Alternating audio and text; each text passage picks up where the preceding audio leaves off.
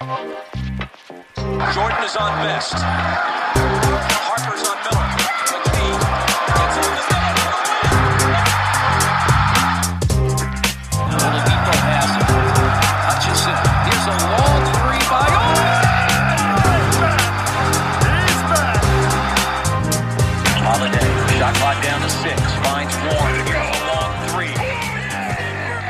Welcome to another edition of the Indy Cornrows podcast. I'm your host, Mark Schindler. As always, before we get started, if you have not already, be sure to rate and review us over on Apple Podcasts. Give us a five star review if you think we deserve that. We uh, always love and appreciate your feedback and your support.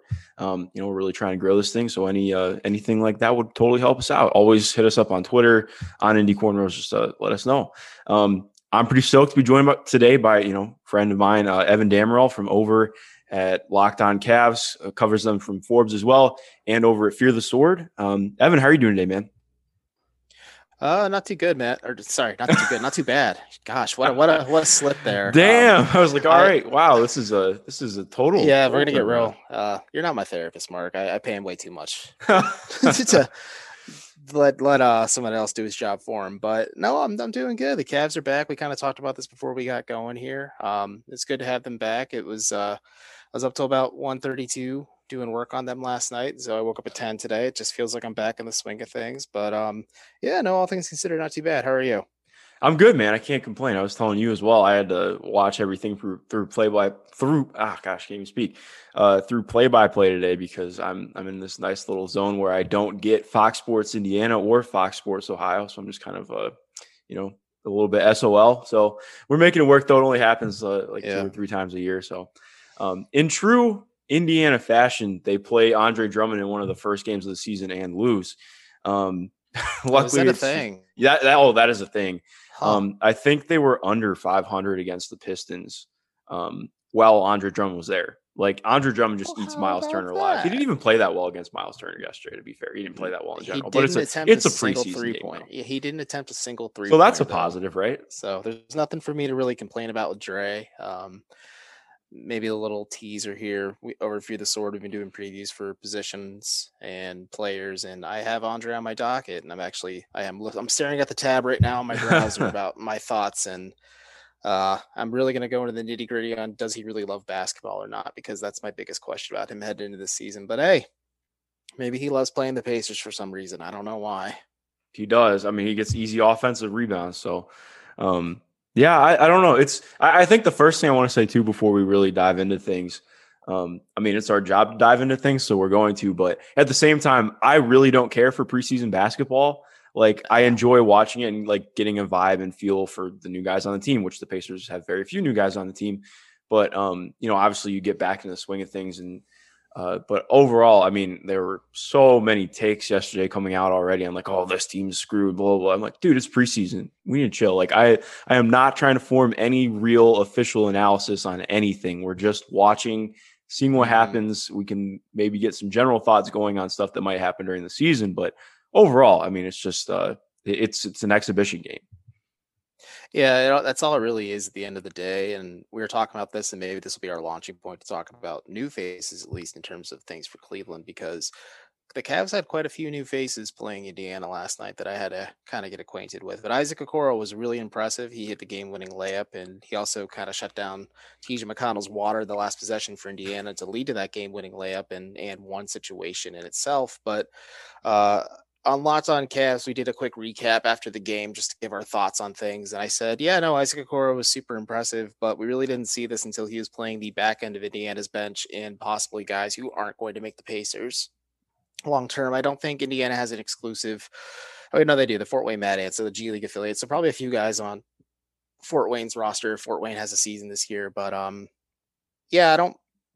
Isaac Okoro looked encouraging, but maybe we take this with a grain of salt as well. Because, like you said, there's not a lot of stock you can take in the preseason. Because if you want to look at the Cleveland side of things, like, I mean, Andre Drummond and Kevin Love played 14 minutes individually, and combined, they put up eight points, six rebounds, one assist, and two steals. And that's not very encouraging either. That's something to freak out about. And Cedi Osman, looks like a god out there. Hey, he's taking the leap finally. I don't know. Yeah, I'm sure you remember this uh, even more than I do. But there was a the year after LeBron left, everyone was like, "Oh, well, Yeah. Cedi's going to take the step and he's going to be the star player."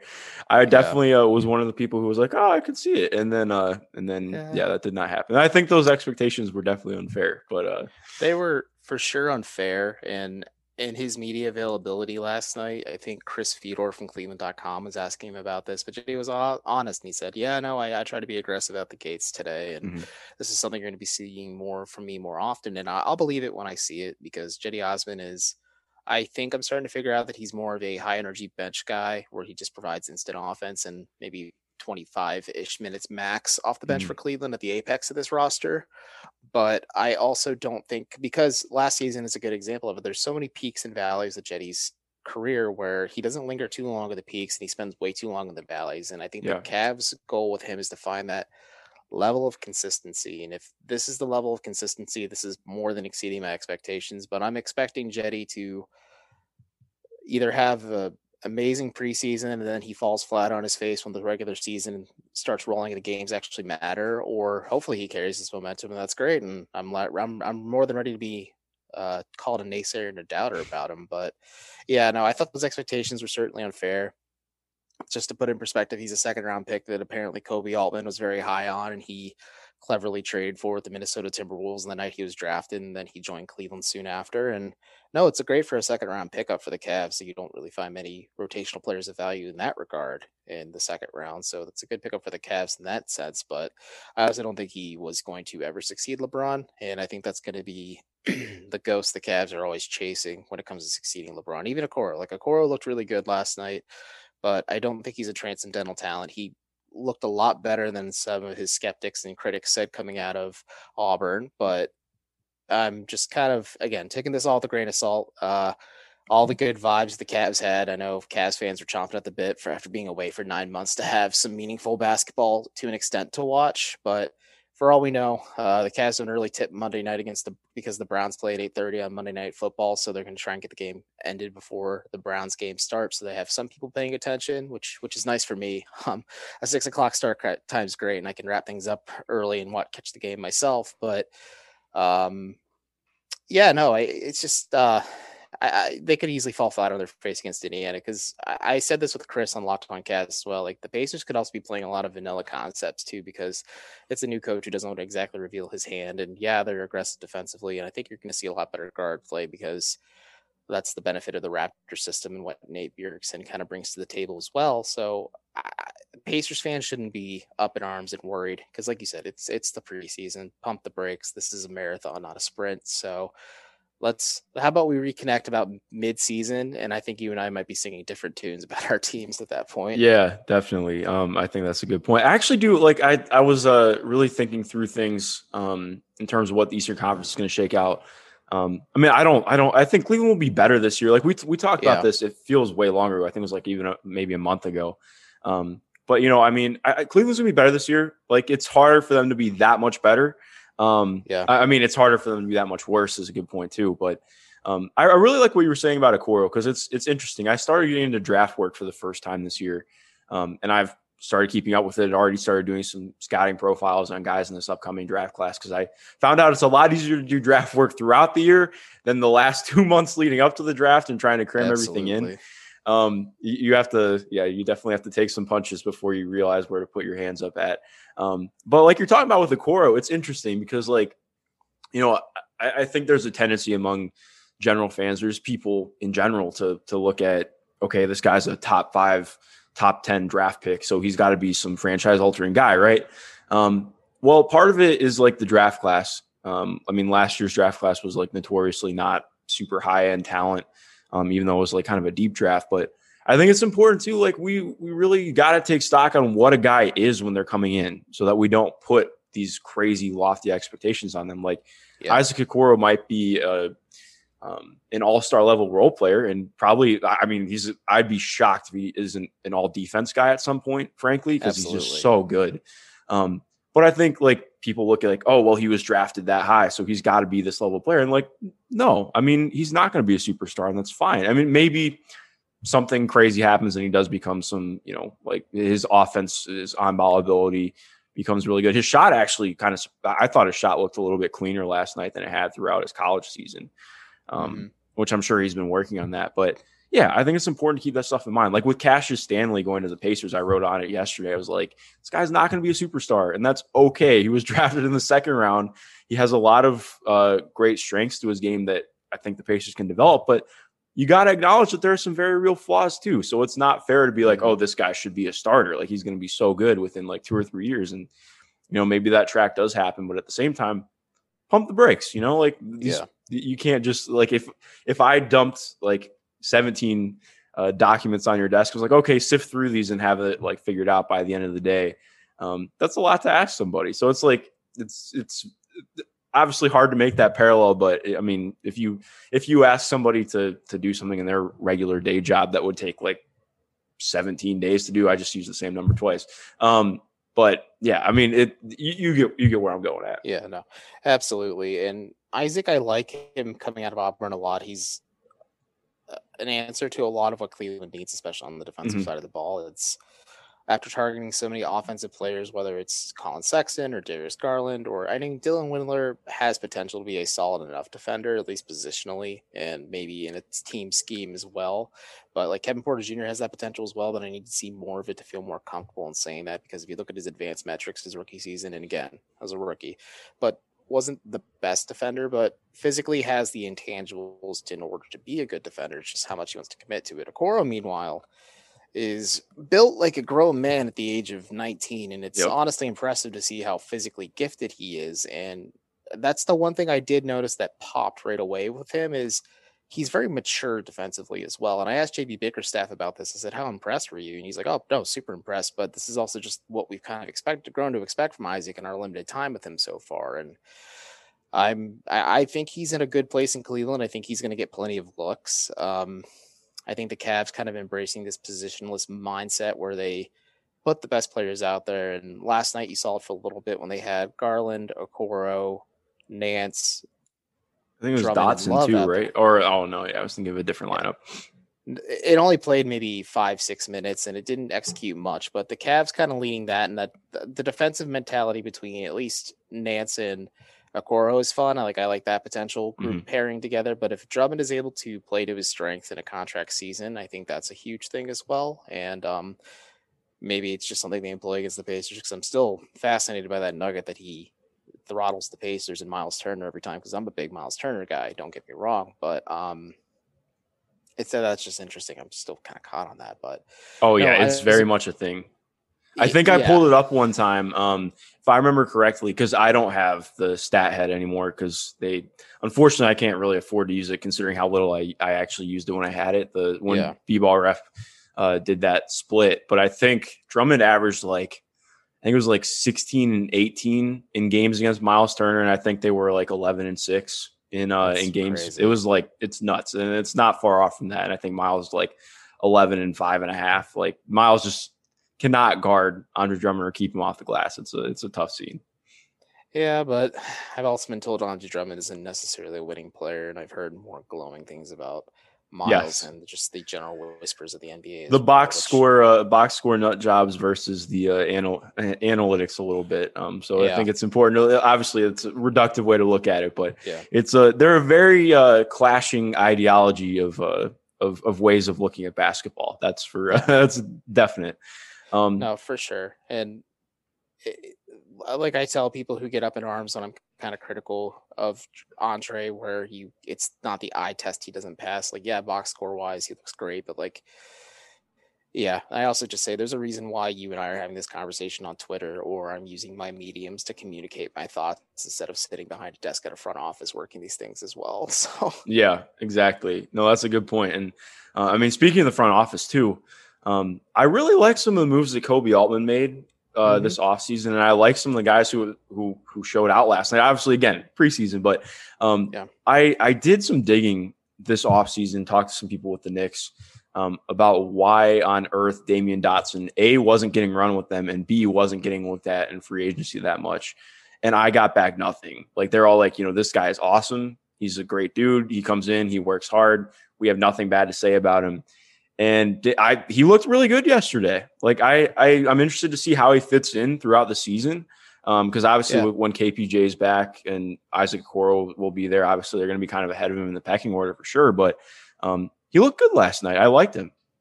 No, Dotson was encouraging. Um, tough to root for for some of the stuff that's happened to him off the court, mm-hmm. obviously. Mm-hmm. But as a player, he like what his skill set is. He kind of fills that void left by a Jordan Clarkson or a J.R. Smith, but maybe with a little bit smarter defensively as well.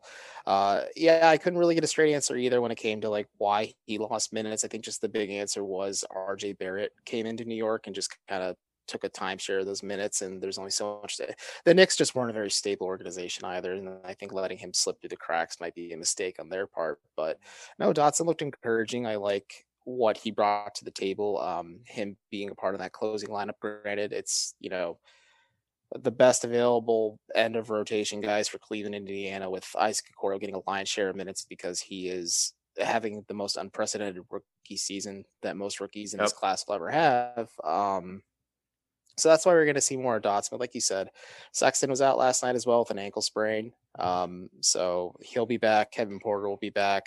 Dylan Windler will play ahead of him. Um, even Dante Exum and Isaac Okoro will get minutes ahead of him as well. It's just Dotson's going to have a hard time cracking into this rotation, but he shared with the Cleveland media at least that he has really no relationship with anyone on this team. So he's kind of a wild card at least. Mm-hmm. And um, more so the fact that he was more cognizant of the fact that guys like him are going to be struggling to find a job in the NBA. So if a team like Cleveland, who was the first team that called him and his agent come calling, you pick up and you try and work out a deal. So that's why he's a Cavalier at least for this season, possibly next. I don't know the full terms of his contract off the top of my head, but eh, he's a nice addition. I like I think that Koby and JB working in tandem together on the basketball decisions. I know Koby is the final decision maker and kind of runs these things by Dan Gilbert, but also Dan ceding more control to Koby and also JB as well to kind of build this team as like a defensive first squad who has some fun offensive pieces is a smart way to go about things. Like I like the Dotson addition. Um,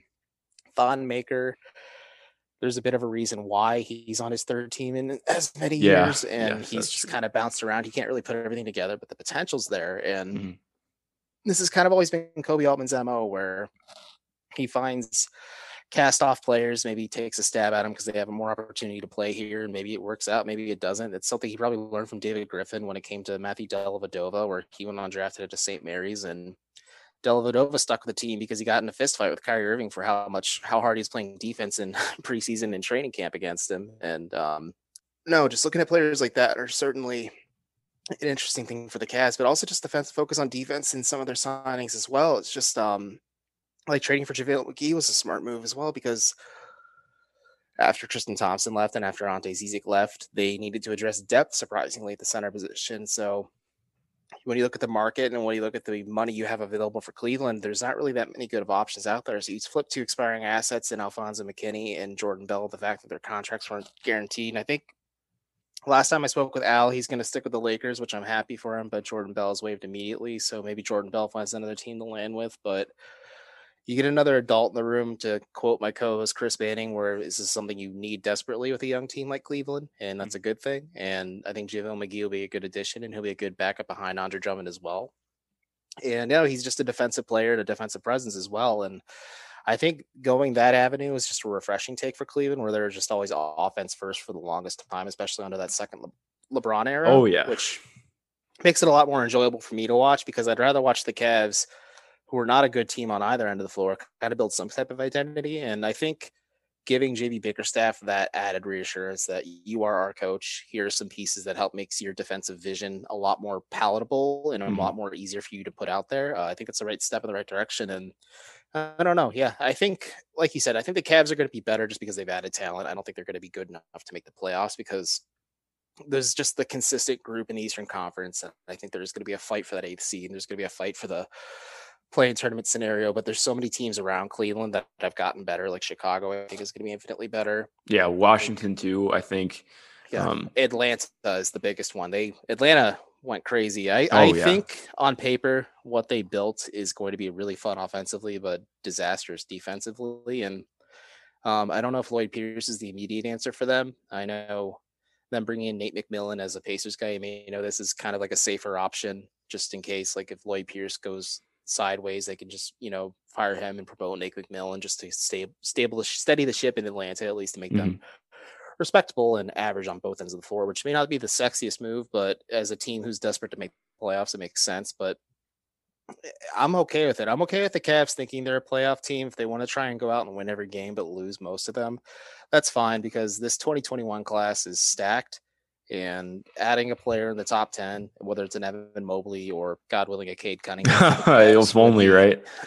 yeah, if only. And if that's the case, Cleveland's going to be sitting in a pretty good position because this is just, you know, trying to build a culture and a mentality where you're trying to go out there and play meaning, meaningful winning basketball and basketball the purpose, as JB Bickerstaff would put it, uh, makes it a lot more enjoyable and a lot more palatable for me to watch and consume on a nightly basis. And it makes the content a lot easier to write about as well. Yeah, certainly. And I, so also too, I mean, I just looked up Damyean Dotson. I did not realize that that happened when he was in college. So that uh, definitely changes my opinion of him a little bit um, more than a little bit. Um, yeah. The one guy you didn't mention though that I'm, I'm super excited about. This is one of my draft crushes, to be completely honest. The guy who I didn't think was going to end up getting drafted, but uh, Lamar Stevens was the first guy to sign a two way, I believe, out of uh, or not two way, first guy to sign as a UDFA. Um, out of uh, out of the draft, and I think he's going to be just fun. A, I've seen him interviewed a couple times. Seems like a great dude. I don't know if yeah. you've gotten a chance to speak with him yet, but also his game is just so fun, man.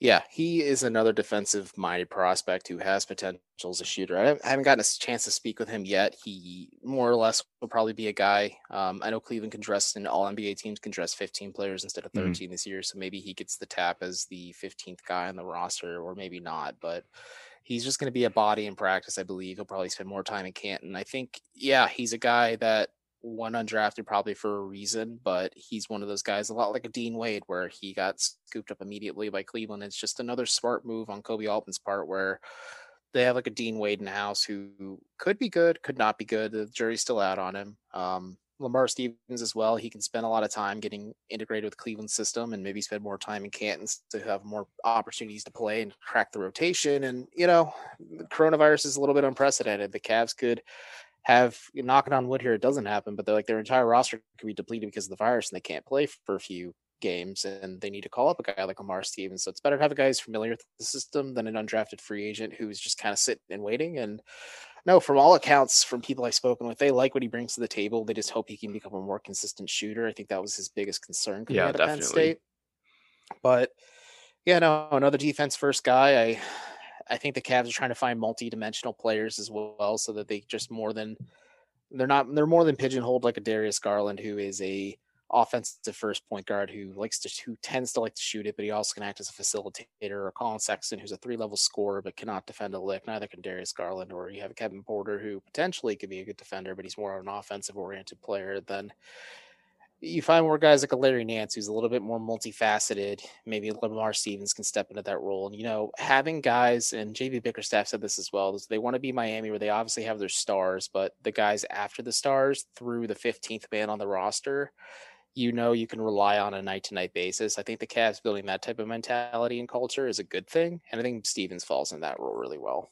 Yeah, certainly. And I think that's something the Pacers have really kind of hung their hat on for a while.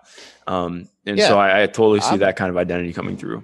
I'm bullish on the Pacers compared to most people because I just think, yes, losing McMillan might be a loss for them, but maybe he also wasn't the answer. But yeah. you kind of see what you have with Oladipo. I think Indiana still is too talented to not be considered a playoff team in the Eastern Conference, especially considering it's the Eastern Conference. But I don't get where all this hate on the Pacers came from all of a sudden. They're like a lot of it is... seems to come from Pacers fans. I can tell you that yeah. much, man. Um, it's interesting, man. Like I, I never really know how to how to think about it because um, you know, growing up in Cleveland, obviously, I mean, fortunate enough to to have LeBron um, once he came in. I didn't really understand or you know appreciate basketball the way I did then.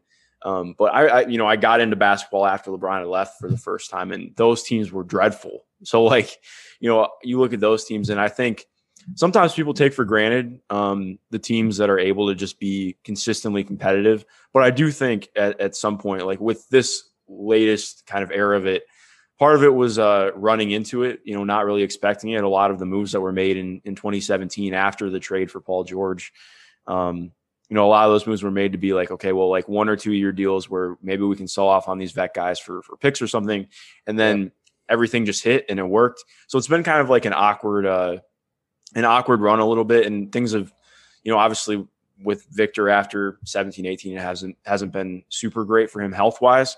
And mm-hmm. luckily yesterday he looked a little bit better. We'll see kind of, you know, moving on from preseason. But um, yeah, it's just kind of hitting, trying trying to figure out how to hit that next wave and go from there. But I, I agree, the team's sure. just too talented to to be a team that tears it down. Like I, I, I get really tired of the comments that are like, um, and, and part of that's something I got to work on because I get I get frustrated with stuff. But um, you know, like seeing that, oh well, they need to just tear it down so they can be a contender. Like just suck oh. for three years and then you can be a contender. I'm like, well, do you, do you really want to experience that? Do you really want to experience winning 60 games across three years before you yeah. actually, you know, and then the, the, the thing that also gets lost in that too, like you have to, okay, after you're done losing or well, not even that you're done losing, when you are losing, you have to make the right moves to not be losers again. Like that's difficult. Yeah. It's so often that stuff, like, I mean, you look at what Philly had to do in order to get to where they're at now, and that's not even a certified championship. Like, and I think Philly had probably the worst run in basketball for about a four or five year stretch there. Like, mm-hmm. I mean,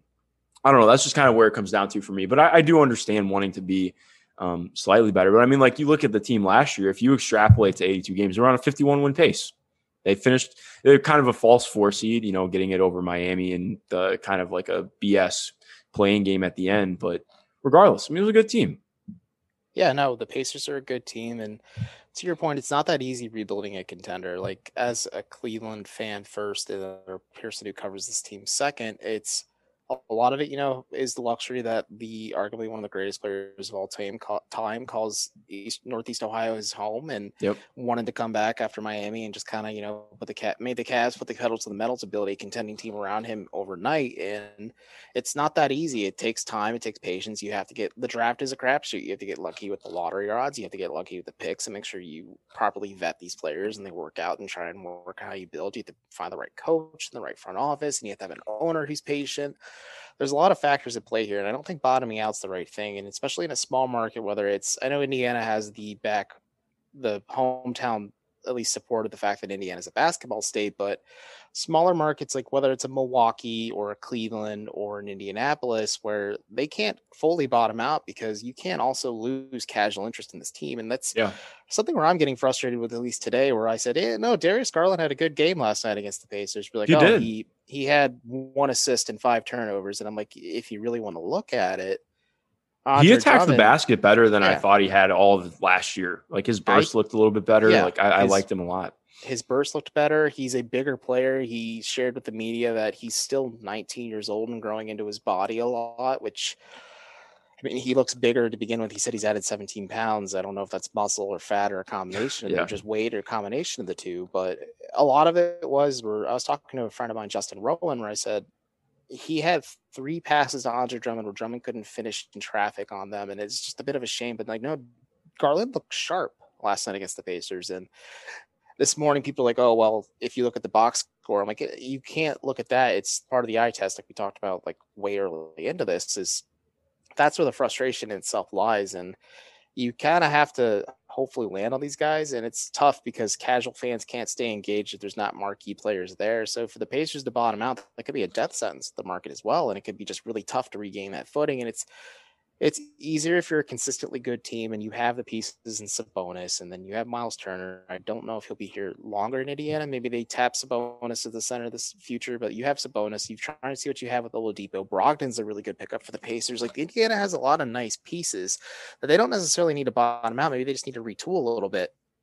And maybe they find a way and a path and an avenue and they are a consistent and stable organization to the point where I envy them as somebody who covers a very unstable Cleveland organization. Um, where I have full faith in the ability that they're able to get back to where maybe not to where they were with whether it's like with Paul George and Danny Granger and those guys. Maybe that's a little bit of lightning in the bottle too. But the Pacers continue to grow homegrown talent and they make smart, logical moves where when players are available, whether it's a Victor Oladipo, I don't think we'd be having this conversation if Oladipo didn't have a career altering injury like he did. But I think I like what the Pacers are building. It's just they maybe need to make a couple of their moves with uh, complementary stars, or they try and swing for the fences for somebody else. But you just it's it's part of the long con. Like the Pacers, I think are very content with where they're at, and I don't think they should, people should be upset that they're content because it's also not white or black. There's a lot of gray too. Like there's it's okay with being a playoff team and then waiting for your chance to be a contender. Maybe you don't get it, maybe you do, but it's better than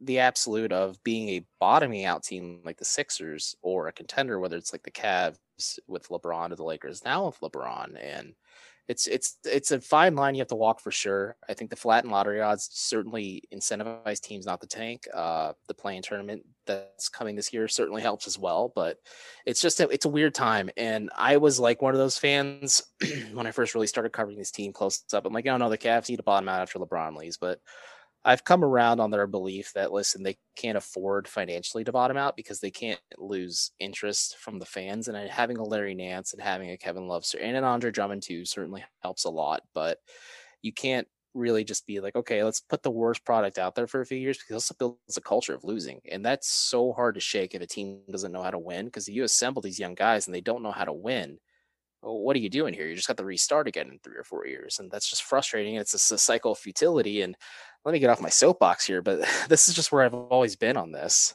No, I totally agree. I mean, I think that's that's a really great way of looking at it. It's uh it's I mean, you just look at the Cleveland Browns. I mean, I think that's a yeah. great way to put it. Obviously, I think most people listening to the pod aren't Browns fans, but I, you you obviously know what's happened with the Browns. They went to the no, they didn't even go to the playoffs. So they had one winning season um in my entire childhood you know, that 10 and 6 the one year and they didn't even make the wild card game because it was a pretty poor schedule. Um, yeah. I mean, like that, uh, nobody cared about the Browns. Like, hardly. I mean, actually, I, I shouldn't say nobody. They still had a huge following. Yeah, um, the, but the it was Browns, like every. It, it would start off like the, the, first five games, and then be like, okay, well, we don't care anymore. Like it, it was every year is like, oh, we'll get them next year, and it's just you build that kind of mentality, like you're talking about.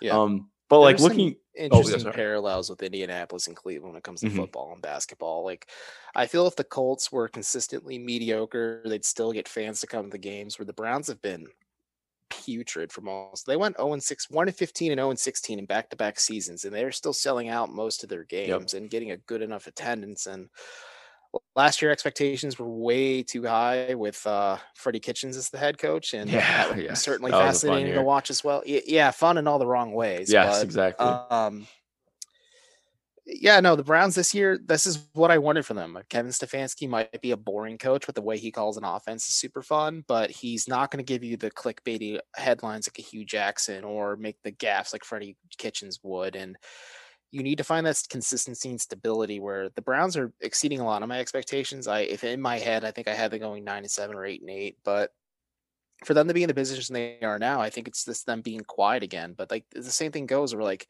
the Browns also I think learned that even when they were awful, the diehards are still going to come out and support them. I think the same could be said for the Colts as well because in my brief time in Indiana, Indiana was a big Colts state when I was interning there in college and um, especially because I mean it was at the heyday of Andrew Luck, but I, I, think having the luxury of transitioning from a Peyton Manning to an Andrew Luck certainly helped. But um, I think the Colts kind of have that luxury as well, where like if they're just okay, and then having Rivers now too, like if they're just okay, they're still going to get fans to show out. But like the Pacers, if they're god awful. what's the point here? Why would I go in the dead of winter to downtown Indianapolis to watch a basketball team get clobbered on a night to night basis? Where I don't know. It's just interesting to think. I think that's an interesting parallel when it comes to a lot of Midwest cities. Um, football is really ingratiated in a lot of our culture, but I don't know. Basketball's just kind of always been like the redheaded stepchild in Cleveland because the Indians have their fans, the Browns always have their fans, and I don't know the, the Cavs need to build a winning culture before they need to walk before or crawl before they can walk or even run. And I think they're heading in the right direction. But yeah, no, I'm sorry.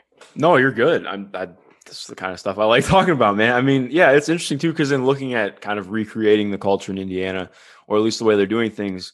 Um, if I told you that yesterday, um, if the Pacers took that many threes, they took 44 yesterday they took that many threes and it was a regular season game, they would have set a franchise record for threes taken in a game. Would you believe me? I would believe you because because that is yeah. Tony used put that out this morning. That would have been a franchise record.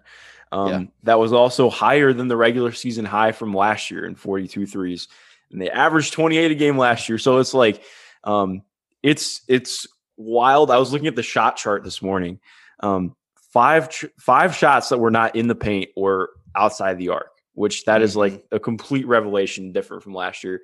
Um, I definitely look forward to that kind of balancing out a little bit because some of the stuff felt a little bit rushed, but like overall, I mean, it was it was like just night and day compared. Yeah. The offense, like it was so rough though. I mean, uh, Caitlin Cooper put it out um, that I mean, you could tell that the Pacers had focused primarily on defense because Nate Nate Bjorkgren had said that um, in his pregame presser that they'd really been focused on defense in in, uh, in camp and.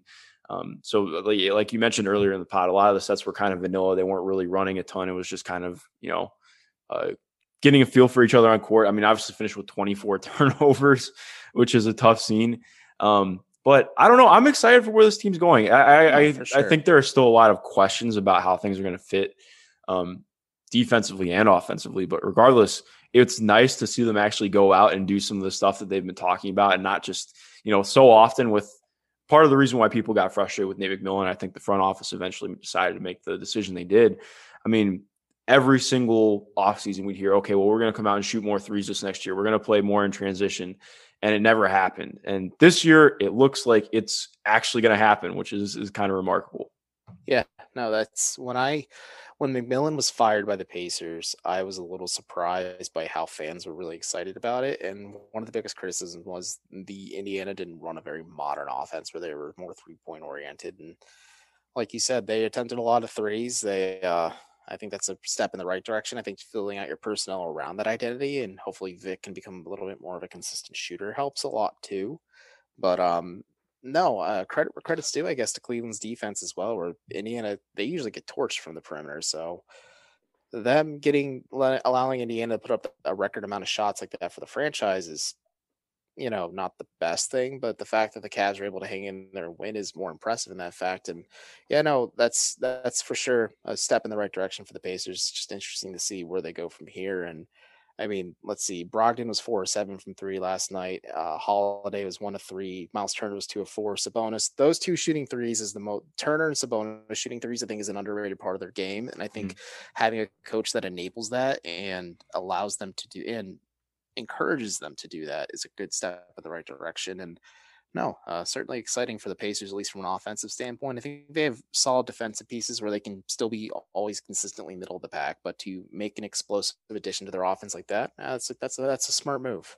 Yeah, I agree, and I think the biggest thing too. I mean, Miles did not record scratch at all yesterday, which is like that's been his calling card for a while. So getting him to kind of take stuff just really in rhythm um, you know, it finished 14 and 6 yesterday, but I thought overall had a really good game. Um, yeah. like nothing crazy, but and, and, Vic was interesting. I think he he showed some more of his burst and athleticism that we hadn't seen as much in the bubble. Um, but was overall pretty uh, tight is the wrong word, but um, I mean, he played 21 minutes in a preseason game. You can't take too much away from it, like we talked about. But overall, I think it's it's encouraging, and I really like Kelan Martin. Uh, he was kind of like a last minute signing by the Pacers. He played for like only 12 minutes yesterday, but he showed some stuff defensively. Took a lot of threes, made a couple threes, so I can't really find a lot of fault in it. Um, dying by the hand of TJ McConnell's fadeaway towards the end of the game was a uh, was not awesome to see. It's uh, it, I mean, again, it's preseason, but uh, the amount of times that that we saw last second possessions with TJ McConnell taking an eight footer off his back mm. left foot is uh is uh it's uh a little bit of PTSD from last year. I mean, it's tough when Isaac Okoro is an unforgiving god in, for, in a world yeah. of NBA basketball. But uh, no, that's that's what I said. Like TJ McConnell is a player that can hurt you or play well enough for you, and I think that's why he overstayed his welcome with Philly and why he's kind of eh, maybe on his way out in Indiana as well. Like he's a good enough backup point guard, but if you let him do too much offensively, he can really hurt you and I like what he brings to the table in that regard. But yeah, no, Okoro really he also looked encouraging against Oladipo. I think somebody said that like there's points where Oladipo looked visibly frustrated against him and was really locking him up defensively as well. And uh, maybe Okoro is a lot better than I'm giving credit for. But like you said, it's the preseason. Let's not get too too crazy here. But um, living and dying by TJ McConnell doesn't sound like too too much fun but um, maybe there'll be a guy who really erupts during this time. Maybe it's Sumner, maybe it's Stanley who can play a little bit more of those backup point minutes, and you can kind of phase McConnell out a little bit in that regard. Yeah, I mean, I think Aaron Holiday is probably going to take over for him. Uh, he Aaron yeah. Holiday was behind him a little bit in the depth chart last year, just kind of depending on the circumstance. And um, I think he'll take over those point minutes too. And I think Sumner as well is going to get some yeah. minutes there because he never got a chance to really run anything on ball last year. Um, I'm excited. Stanley had a good game too. Like I, I don't know, it's it's a lot of tantalizing stuff. One of the last questions I wanted to ask you though. Um, mm-hmm where where are things at with KPJ right now? Because obviously he got into some legal trouble off court, and I know he's been having some issues in his life, which I'm really hopeful he's going to be able to turn around. Um, yeah. But, but where are things at right now, headed into the year with him? Well, I know this is some stuff I've kind of done some curse researching as well because it's like one of the biggest questions after every single practice is did Kevin Porter Jr. practice today? And mm-hmm. for the better part of camp, no, he didn't. Some of it was disciplinary, but also it's just more so the Cavs wanted him to focus on these legal troubles. For those listening who maybe don't know, he was arrested outside of Youngstown for falling asleep behind the wheel and flipping his car. When the police found him, they found marijuana and a loaded handgun in his front seat with him, which is a which is a serious offense in Ohio. He's coming from New York City, which is what Plaxico Burress and Lil Wayne had to do jail time for. So I don't know what the verdict is on that yet. But the char- the gun charges were dropped at least against him in Ohio, outside of Youngstown. I think it's Mahoning County was the county. Yeah. And so the marijuana thing is kind of pending, but the gun charge is a lot more serious. And so the Cavs kind of let him take care of that, like let him be away. It was an excused absence, but the more concerning thing is, and I know the Cavs are very frustrated with this, is they were on him like white on rice the majority of this pandemic, but somehow, some way, because there were character concerns that were obviously overblown with him coming out of Southern California, but and he was a model citizen of Cleveland. I think it's because the Cavs really wanted to build a healthy and sustainable culture that he felt like he was comfortable with and feel like he was at home with and had an environment and structure around him that allowed him to succeed. And clearly it showed during the season, but early into the pandemic, it was maybe in August or so, he struck a woman in downtown Cleveland who got into a verbal and somewhat physical altercation with his sister who was in town. Um, the police were contacted. The woman, Kevin Porter, struck didn't press charges, and the Cavs were very concerned about that. They've been aware of it from the beginning. Um, people, for some reason, were surprised by this. Uh, no, usually, if your one of your employees gets in trouble, your employer finds out almost immediately. Um, the yeah. police will usually let them know. Um, so that's been ongoing. The Cavs aren't too too thrilled about that, but JB Bickerstaff shared with the media that they aren't going to give up on him as a person. They're going to do whatever they can to help him, to help him succeed both on and off the court, because they want to turn him into a model player and a model man as well. And I think that's a nice thing to say. But I know heading into the season, he is kind of in the doghouse a little bit. He's going to have to earn minutes in the rotation again. He's got to rebuild trust of the coaches again. Lindsay Gottlieb, especially, who is brought in to be one of the player development liaisons between just like the bridge because he she was such a successful collegiate coach she can bridge the mm-hmm. gap between some of these NBA lifers, whether it's Bickerstaff or some of the other coaches on Cleveland staff versus some of these kids coming out of college. So it's a little bit easier of a transition for them. And Kevin Porter is like one of her big, I don't want to say projects, but players she worked with ex- extensively and he's disappointed a lot of people in Cleveland's front office. I think he's owned up to a lot of his mistakes, but I think he's also aware of the fact that he's not going to be, and that, at least Cleveland's also making it crystal clear that we're not going to just go back to the way things were. We're not going to just hand you back the minutes you got, whether it's 25 to 30 a night with Cleveland. He's going to have to earn a lot of those spots back because there's guys who have been in camp who, who didn't get in trouble and have made their case to prove that they belong in this rotation. Now you got to go do the same, but you have to play a lot of catch up as well, and you got to earn the trust of the coaching staff. And it's going to be an upward battle for him.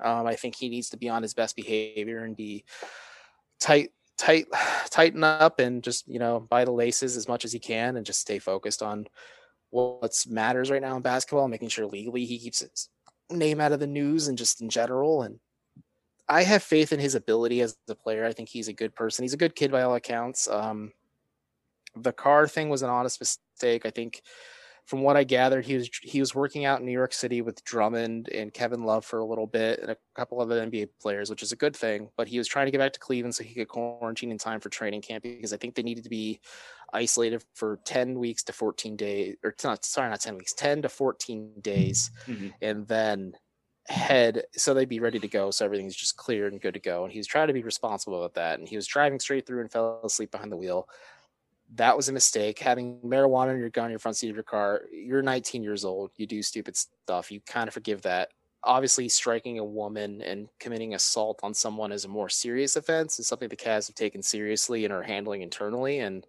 I haven't asked much because they don't really want to air the dirty laundry of a player who's Yeah. had a rough offseason to begin with. But yeah, just to answer your question, he'll he was practicing with the team Friday and Saturday. He didn't play Saturday night against Indiana. I doubt he plays Monday against Indiana. He might play a little bit against New York, but we'll see what happens. I know he just kind of has to earn his trust, the trust back of the organization, and kind of work his way back in. But they still view him as a key piece. They view him as a steal of the draft, uh, top ten ish talent when they were scouting him in 2019. God, that feels so long ago. I know, right?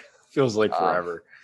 so you know kevin porter i hope it works out but if he does have another slip up i think we need to have a serious conversation about i think it's time for the Cavs to move on from him and i think the Cavs starting to like they're not ready to give up on him entirely but if they keep giving these opportunities and he keeps taking advantage of they don't want them they don't want kevin porter to confuse their patience and their understanding with weakness and think that he can get away with these things so they really have to just try and hold him accountable, and that's the thing. They're just it's accountability right now, and that's actually a big buzzword out of the coming out of the Cavs and camp is uh, being accountable to one another. And I think right now they're trying to keep Kevin Porter accountable as well. But if he has another catastrophic slip up, I think I don't know if the team will cut him, but I think they will look to try and trade him and maybe put him in a different situation because you can only give him so many opportunities till you realize this may not work out, and maybe he needs that real dose of reality like okay this team who thought the world of me traded me and now i got to get my shit together. It's it's kind of like josh gordon but josh gordon was given way too many chances with Oh, the browns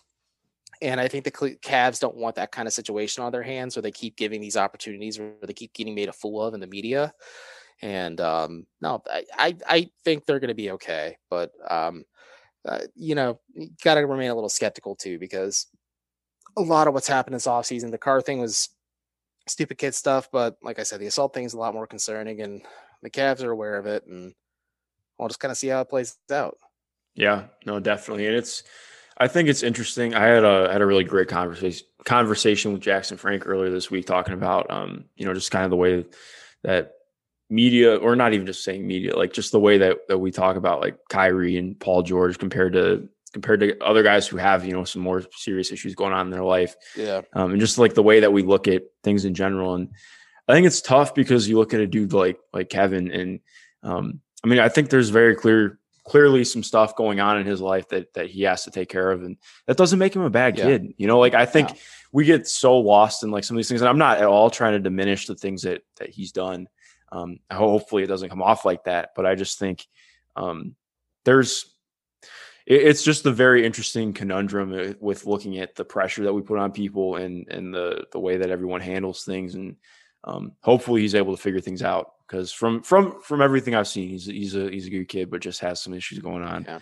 Um, but yeah, um, yeah, we'll see I what uh, happens. yeah, yeah, for sure. I think so. To close out on a lighter note, um, what are like one or two things you're looking for in the next game? Just uh, any kind of improvements, sh- shifts, like adjustments, or anything? I am interested to see how much Andre Drummond and uh, Kevin Love play in this game. Maybe Mhm. we see we're going to see a lot more Okoro. I wonder if JB puts him in more situations where he's playing NBA caliber players. Where that's something I touched on, where he kind of threw him to the end of the fire a little bit, where he had to guard Brogdon and Oladipo right out of the gates and kind of cover up for a lot of the deficiencies of Darius Garland. Um, I'm expecting a better game from Indiana overall. I think the Pacers playing their some of their key guys about midway to late into the third might not happen again, but I expect a sharper game from Indiana. Uh, I think maybe the Cavs just kind of, I want to say lucky, but just a lot of things kind of went their way to finish the game. So I think a lot more of a competitive game will be on the table. And um, no, I'm, I'm excited to see. This is a good litmus test for the Cavs as well because they were not a good team last year, especially defensively. But to hold their own against a offense, a team that's too talented in the Pacers and win, I think it's a good way to build confidence in a culture like we've talked about. But I, I wouldn't be surprised if the Pacers won. I also wouldn't be. It's the preseason. You can't take too much stock in who wins and who loses here. But individually, more Darius Garland. Maybe we'll see some Collin Sexton as just that X factor, and that'll be a lot more exciting as well. Maybe a little bit more Drummond and Love and more Okoro.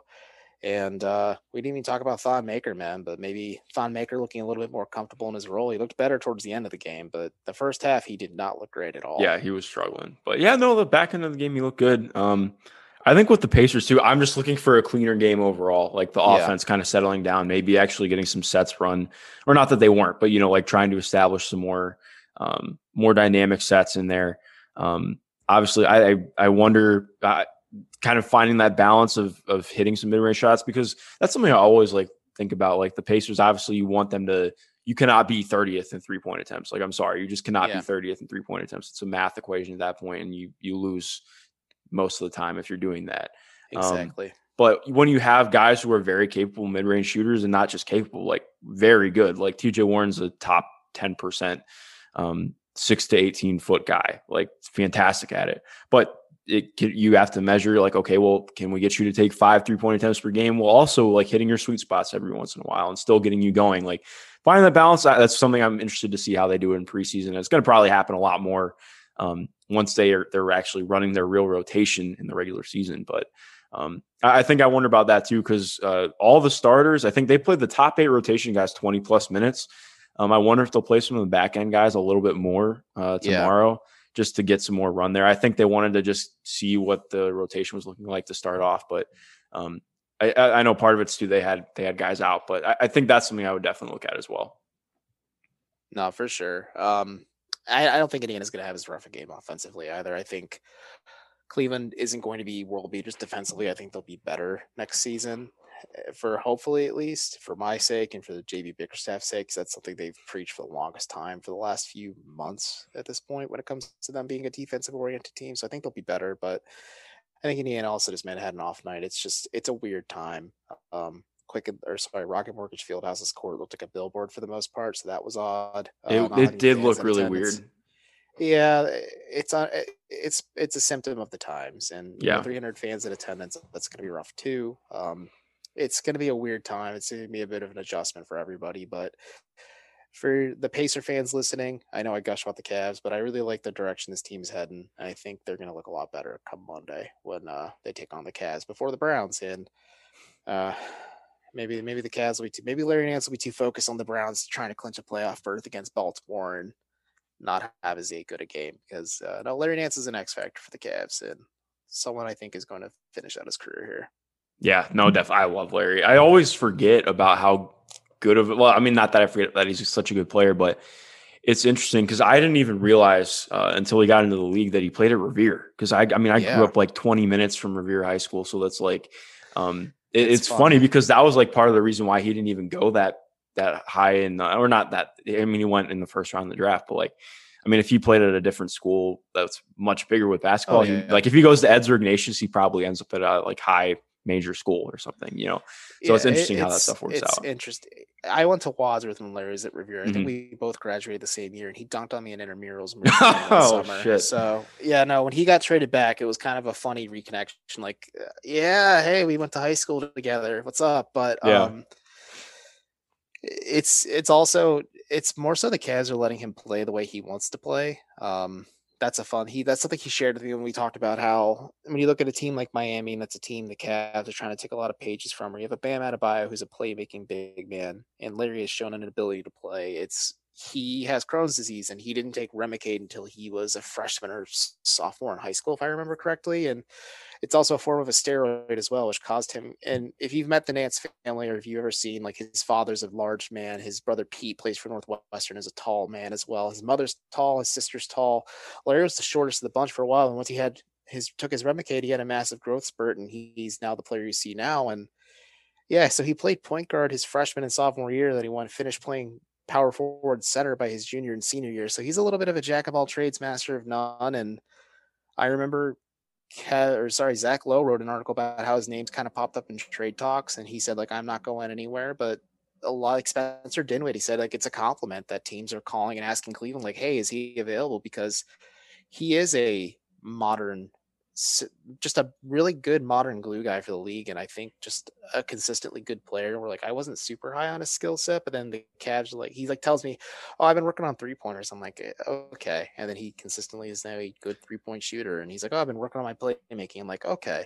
And then he is a competent enough tertiary playmaker. Like the Cavs are encouraging to do a lot of these things and i think allowing and enabling your big men to do that and a lot like the pacers they're encouraging sabonis and turner to shoot threes and maybe they ask sabonis to act as a little bit of a tertiary tertiary playmaker as well. Like Indiana has a lot of good pieces where they can unlock modern wrinkles in their offense, and I think they're going to be in a lot better place the more Bjorkgren is allowed to really put his identity on this roster. Yeah, so it's actually kind of funny because if you mentioned the trade talks, um, I, I, as far as I know, the Pacers had nothing to do with that. But um, if his if his contract was a little bit smaller, um, I think he he was somebody. I actually almost wrote a article about it just for the hell of it, or talked about it on the pod because like the Pacers have not had somebody who can play the four in forever. I mean, Thad was Thad Young was a really good four, but someone who can space the floor a little bit too, or just like even last year they needed somebody who was a backup that could come off the bench and just kind of play some some nice four minutes without getting you killed. And I was I, I almost threw out last year. I was like, get Larry Nance on this team. Like he can guard on the perimeter a little bit. Uh, he's a, just a good rotation defender. Like he can do a lot of stuff in pick and roll. He's this quality passer. Like he, yeah, like you're mm-hmm. mentioning, I mean, he just does like a little bit of everything. Awesome first big off the bench. Um, yeah, I love Larry, and also, I mean, it, it's just fitting for him to be in Cleveland, considering how yeah. good of a player's dad was for them. But no, for um, sure. Yeah. So, I mean, to wrap up, Evan, what are you uh, what are you working on? What are you excited about? You know, uh, what are you what are you looking forward to this week? Uh, this week, golly, I'm looking forward to the Cavs playing the Pacers on Monday. I think it's gonna be fun. I think I am looking forward to the Browns playing Baltimore. Do you think that's a winnable game for them? Which is something I haven't said in a while. right. When's the last time we can even? I'm also ready the for the Browns to. That and you know the Browns having ex- expectations them on national TV means they're probably going to fall apart in spectacular yeah. fashion. So hopefully not. Wait, but no, sounds nice. Yeah, it sounds nice, but you can find me five days a week on Locked On Cavs, part of the Locked On Podcast Network. Really growing at an alarming rate. I say this in a lovingly way, but like we're growing quite a bit. It's turning into quite the undertaking, and I love every second of it. Um, I run the show with my co-host there, Chris Manning. We also run the show together, SB Nation's Fear the Sword. Uh, we're doing player previews there. We're working on that. We're actually looking for some help. If you guys are interested in getting some experience, we don't have the money right now to pay, but there might be something down the line as well. But we're looking for help when it comes to game threads and recaps and everything else in between. And we just love to get more people sharing their voice on the Cavaliers. We want to help foster and continue the growth that a lot of these guys before us set. And other than that, I've been doing my thing over at Forbes as well. It's been a good time there. Uh, wrapping up the year there as well, and then just kind of looking ahead to 2021, and hopefully we can start watching these guys in person again. It sounds nice, man. Hopefully, we'll actually be able to meet up in a stadium sometime soon. Yeah, but I, I imagine great. it's not going to be till 2022 now. But we'll uh, yeah, we'll see what happens. Well, Evan, thank you a ton for coming on, man. I always appreciate it. To every, everyone listening, I'll have all of his you know stuff down below in the description. Of course, go follow him, check out all this stuff. Um, just have a good rest of your day. Thank you for listening.